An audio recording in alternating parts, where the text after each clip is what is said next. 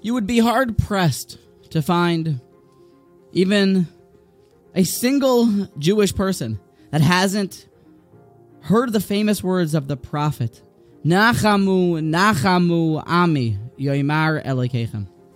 A doubled Lashon, a very encouraging tone of nation. Be consoled. Find comfort. Find comfort. This is the theme of this week's Shabbos.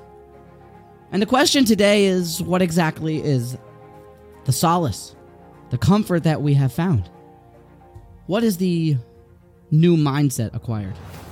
And well, where better to jump into today's idea than from the greatest composer and singer to have ever walked God's beautiful green earth, King David David Hamelech, Tehillim Chaf Gimel Dalid Gam Ki Elech Begeit Salomoves Lo Irara Ki Ato Imadi Even though I walk through the valleys of the shadow of death, I will not fear, for I know the Almighty is with me. Shivtecha Umishantecha Hema Yenachamuni.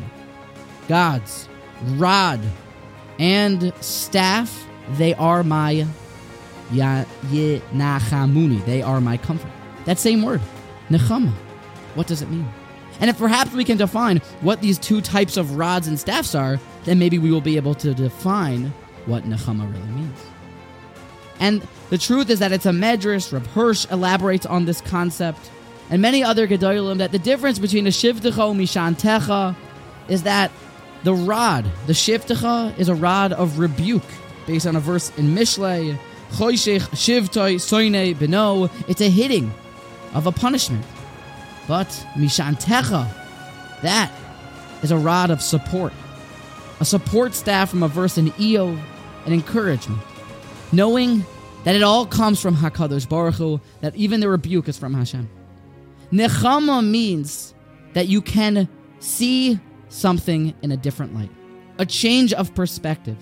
That one thing could be a rod, but it could also be a staff. A nechama Nachamu, Nachamu, Ami, that the three weeks that we have mourned the destruction of the Beis HaMikdash, well, new perspective. It's just like a, the Heilige Tana told us, Rabbi Akiva, that even when foxes are crawling amidst the ruins of the Beis HaMikdash, that this is how I know that the prophecy will come true of the eventual Geula and the eventual sa- salvation, in which his friends responded, Akiva nicham tonu, you have given us a new perspective on the destruction.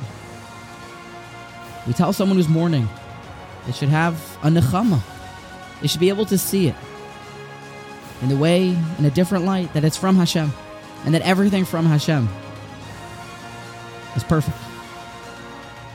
Nachamu Nachamu Ami gives us an entirely new definition of what we have gone through over these past three weeks, and that with real faith and real emuna and betachin, a Jew knows there is no difference between Bitsesi mi Yerushalayim and Bitsesi mi Mitzrayim.